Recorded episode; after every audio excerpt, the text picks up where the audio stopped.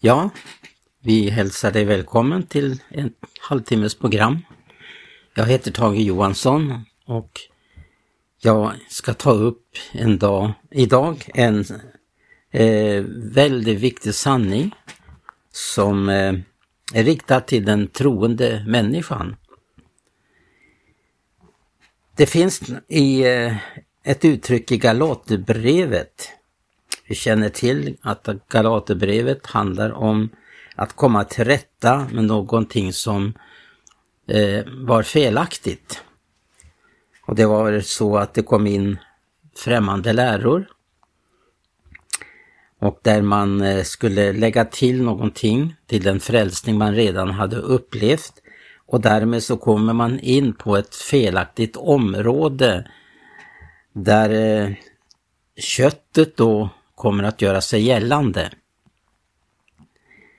Det här begreppet köttet, det kan lätt missförstås om inte man förstår skillnaden mellan den naturliga kroppen vi har och eh, då vi till exempel möter i Galaterbrevet om ordet kött.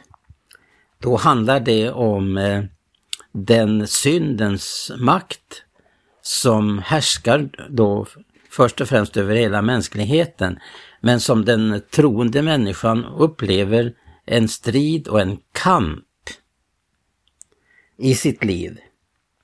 Det är ju så att eh, genom, den på, genom den nya födelsen som man, en människa då får vara med om, börja uppleva helt nya ting som hon inte kände till. Hon kände inte till den strid därför att hon levde helt under syndens välde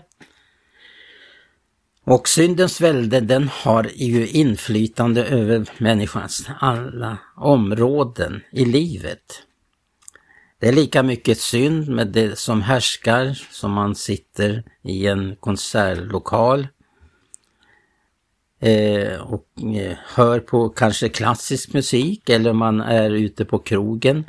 Det är lika mycket världen, båda tingen. Och därför så är ju, är ju så viktigt att eh, det står klart för var och en som skall vandra den smala vägen att eh, kampen som ska tas upp emot synden, eh, den sker inte på det planet att människan försöker mobilisera sina egna krafter, utan det handlar om att det nya livet ska få ta över och få mer och mer plats i människans liv. Hon får mer och mer klarhet och kunskap om vad som är Guds vilja. Och det tillhör tillväxten i Kristus. Att den invärtes människan ska växa till dag för dag. Men undervisningen här som till exempel vi möter i Galaterbrevet är ju helt avgörande att förstå att ingen kan eh, vara en sann kristen och att leva i medveten synd till exempel.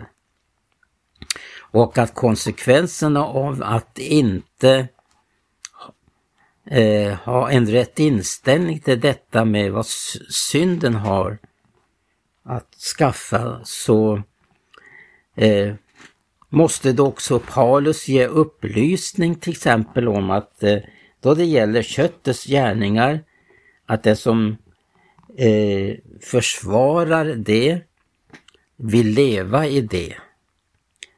Att eh, han säger då i till exempel Galaterbrevet 5 och eh, i slutet av vers 21 står det att det som göra sådant, det vill säga köttets gärningar, de ska inte kunna ärva Guds rike.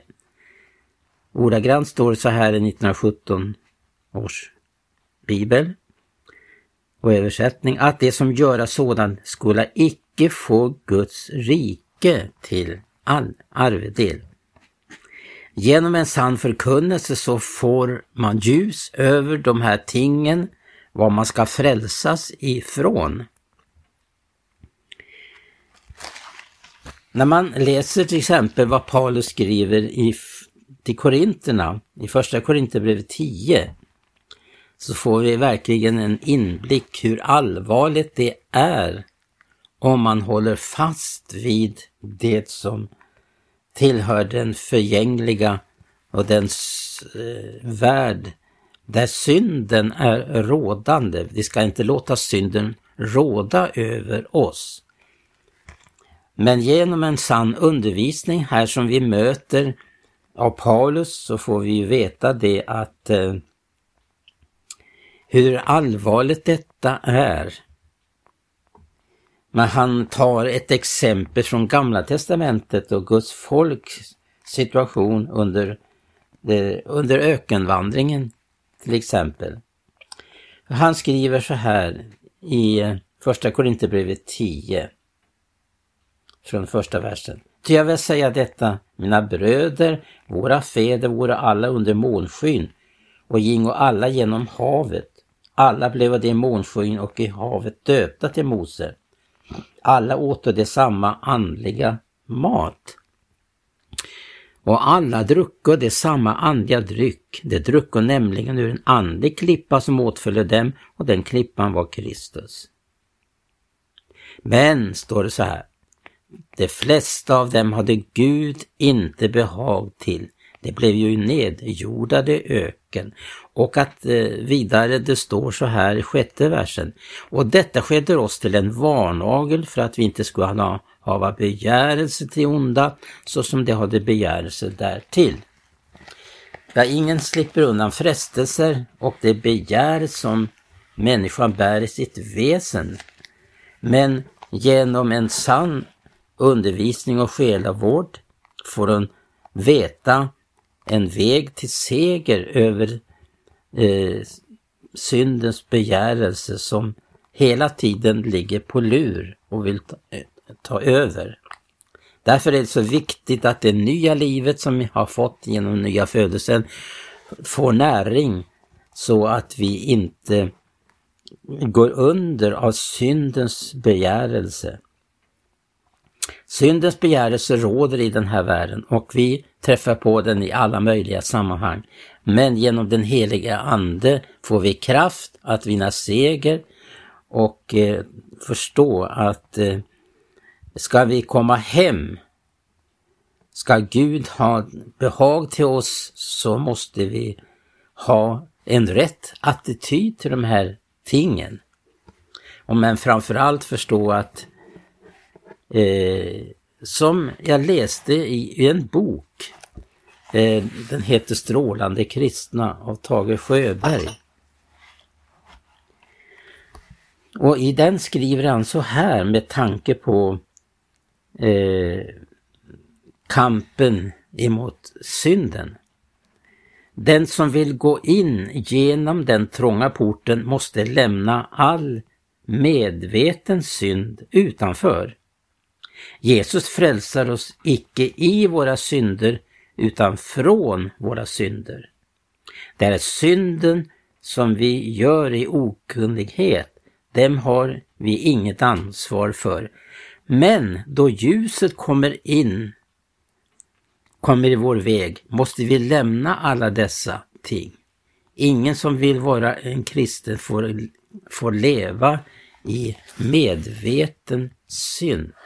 Och vi ställs ofta inför val. Vad ska vi välja? Ska vi ge rum för det nya livet eller ska vi leva kvar i medveten synd? Vidare står det lite längre fram i den här boken som jag då läser ur, alltså Strålande kristna av Tage Sjöberg. Den som söker försvara sig själv och sin synd kommer aldrig genom den trånga porten. Skriver vidare så här i nästa avsnitt av det här kapitlet. Till den trånga portens frälsning hör också att bliva löst från sina egodelar. Vi ska frälsas ifrån synden, alltså under vår vandring. Och vi erbjuder seger över synden. Av eh, det som vi lär av Bibeln, vägen till seger över synden, den får vi genom att det nya livet får näring, att vi har alltså en, som jag nämnde nyss, en rätt attityd till de här tingen. Att det som gör sådant ska inte få Guds rike till arvedel, det vill säga ger utrymme för köttets gärningar, eh, accepterar att det går att leva i medveten synd. Men det handlar ju att man får växa till. För den troende människan handlar det om att hon ska växa till, få klarhet över vad som är Guds vilja, vad som är gott och välbehagligt för honom och fullkomligt. Och det får vi uppleva genom att vi överlämnar vårt liv åt Gud. Om inte vi har överlämnat vårt liv, då kan vi inte räkna med att Gud skall ta hand om vårt liv och hjälpa oss så att vi inte behöver leva i medveten synd. Man kan säga så här att för det troende skaran och för Guds församling, antingen går kurvan uppåt eller neråt. Vi känner till att i väckelsetider då får sådana här saker lyftas upp så allvarligt som det är för den troende människan och att hon ställs inför ett val. Ska hon följa köttets gärningar eller ska hon uppleva den helige Ande i sitt liv? För han skriver ju så här, Paulus i det nyss nämnda brevet, Kalaterbrevet alltså, och eh, där står det i den femte versen. Ty köttet har begärelse mot anden och anden mot köttet. De två ligga ju i strid med varandra för att hindra eder att göra vad i viljen. Men så kommer lösningen för var och en som vill uppleva seger över synden. Men om i drivens av ande så skolen icke stå under lagen. Ja, lagen, den kan inte åstadkomma någon hjälp på det här området. Den kan uppenbara vad som är fel. Och lagen i sig är god, den uppenbarar vad som är Guds vilja. Men vi kan inte med hjälp av lagen vinna seger över synden. Den är försvagad genom köttet. Men lagen har sin uppgift, den uppenbarar och det kan ju vara ett rättesnöre för oss. Och Gud har verkligen givet lagen. De tio budorden är ju väl verkligen någonting som är gudomligt och underbart. Men ingen förmår att leva upp till de tio budorden utan det nya livet i Jesus Kristus där hon följer och leds och uppenbar och uppfylls av anden. Anden som står i strid mot köttet. Det är inte strid mellan vår naturliga människan och eh, dess kött som det talas om. Så eh, går det aldrig att på det planet försöka att bemästra detta med köttet, utan det handlar om att Gud har utan att vi kan uppfylla lagen givet oss en möjlighet att lagen blir uppfylld i oss. Inte på grund utav eh, att uppfyllelse av lagen är för ett villkor för oss utan det handlar om nåd. Här kommer nåden in.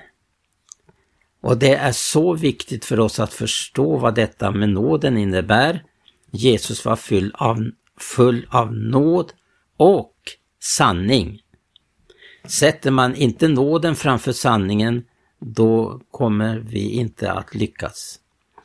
Men det underbara är det att eh, Guds nåd som har uppenbarats till frälsning för alla människor, den eh, eh, hjälper oss eh, att eh, Gud kan uppenbara vad som är sant och riktigt.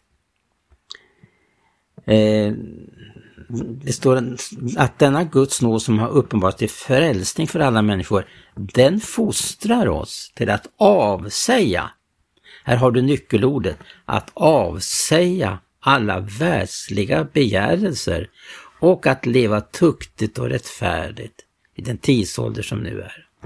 När alltså kurvan går neråt, när det inte är eh, råder ett andligt liv i församlingen, när inte andens liv har övertagit, då kommer dessa krafter att få eh, hand om utvecklingen i en församling till exempel.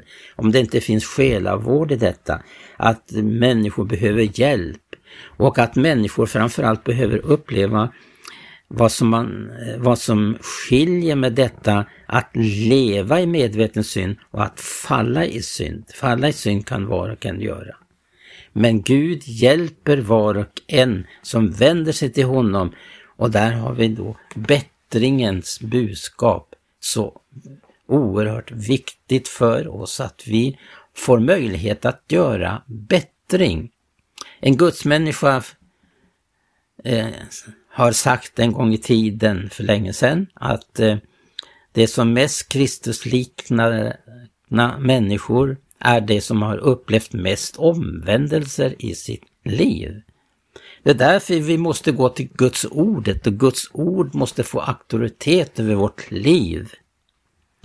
Det är verkligen väldigt avgörande för oss. Vad vi tar in, vad vi öppnar vårt sinne för. Att få uppleva att Guds ord har en sådant renande inflytande för oss. Det är därför som Petrus skriver så här att, att vi ska rena våra själar i lydnad för sanningen.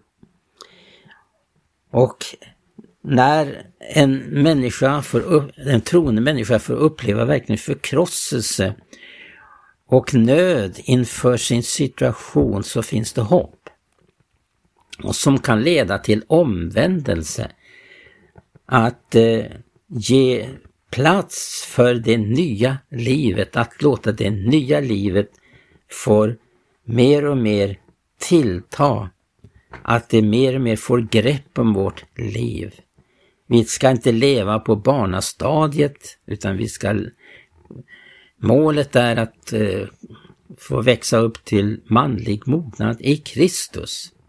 Att vi inte ena dagen gör det ena och det andra. Att vi faller en hit och en dit att, eftersom vindarna blåser, utan att man står fast i ordet. Ordet ger fasthet. Och Gud verkar i vårt andliga, det vi upplever i den heliga Ande, upplever att Gud verkar både vilja och gärning. Vill, vi vill göra det goda. Vi vill inte leva i, i, bland, i det skumrasket som uppstår när inte Guds ord drar upp riktlinjer. Vad som är synd, vad som är rättfärdighet, vad som tillhör Guds rike, vad som tillhör världen. Och han uppmanar ju här vidare i Galaterbrevet 6 så står det ju så här från första versen. Mina bröder, om så händer att någon ertappas med att begå en försyndelse, då mån i som är en andliga människor upprätta honom i saktmods ande, och du må hava akt på dig själv, att icke också du blivit frestad.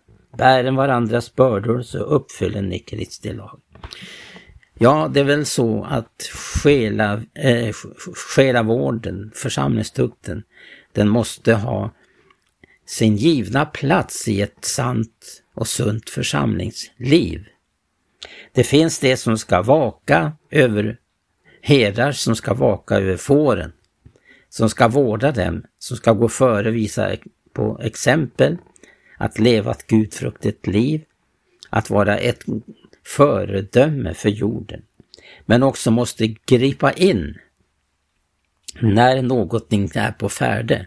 Att ta det i sin linda, att inte synden får utvecklas. Och här har vi det här klassiska problemet att man vill inte stöta sig. Man vill inte bli impopulär. Det är så att man måste förkunna Guds ord i alla lägen, även om det är populärt eller impopulärt. Det handlar om fastheten som vi får genom Guds ord. Därför är det så viktigt för oss att vi verkligen eh, verkligen ser till att vi får den här andliga näringen genom Guds ord. För får vi inte näring så växer vi inte i vårt andliga liv.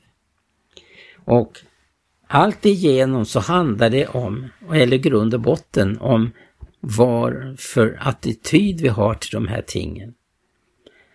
Då när, som jag nyss läste, och jag vill läsa det igen, för att förstå, att bli verkligen medveten om hur allvarligt det här är, att det som göra sådant, det vill säga det som står vid sidan av vad ett sant gudsliv är. Det som gör sådant skulle inte få Guds rike till arvedel. Och dessa som människor som Gud hade tagit ut och frälst ifrån Egypten, som vandrade genom Röda havet, genom Guds under, se Guds under, dag efter dag, som fick äta andlig mat, dricka andlig dryck. Men de flesta hade Gud inte behag till. Må vi ta till oss Guds ords undervisning. Och man upplever ju verkligen i vår tid att hur svagt det är bland Guds folk då det gäller bibelläsningen som är så viktig. Det var inte förutan att man kallade Guds folk för läsare, de läste Bibeln så mycket. Och det är för att inta näring. Det är för att anden ska ha något material att verka genom, Den verkar genom ordet. Och därför ska vi hungra och törsta efter det oförfalskade ordet för att vi, som Petrus säger, må genom den växa upp till frälsning. Det handlar om slutfrälsning. Det är det det handlar om. Kampen står om vår slutfrälsning. Ska vi bli slutfrälsta eller inte? Ja, det kommer an på huruvida vi tar vara på, som det heter i brevbrevet, en sådan frälsning. Tänk att Gud har gett oss en sådan frälsning. Att han har gett någonting som jag också får citera till sist ett ord. Allt det som leder till liv och gudsfruktan har hans gudomliga makt skänkt oss genom kunskapen om honom. Och därför ska vi vinnlägga oss, står det vidare. Vinnläggen eder. Därför att i vår tro bevisa dygd, i dygden kunskap, i kunskapen återhållsamhet, i återhållsamheten ståndaktighet, i ståndaktigheten gudsfruktan, i gudsfruktan broderlig kärlek och den broderliga kärleken allmänlig kärlek. Ty om detta finns hos oss och mer och mer förökat så kommer det inte tillställa oss att vara overksamma. Det är utan frukt i frågan om kunskapen om Guds fruktan. I Jesu namn. Gud välsigne dig som har lyssnat. Ta till dig Guds ord. Jag uppmanar verkligen, sök Guds ord. Lev av Guds ord och uppleva att det finns en framkomlig väg också för dig och mig i den här tiden. I Jesu namn. Amen.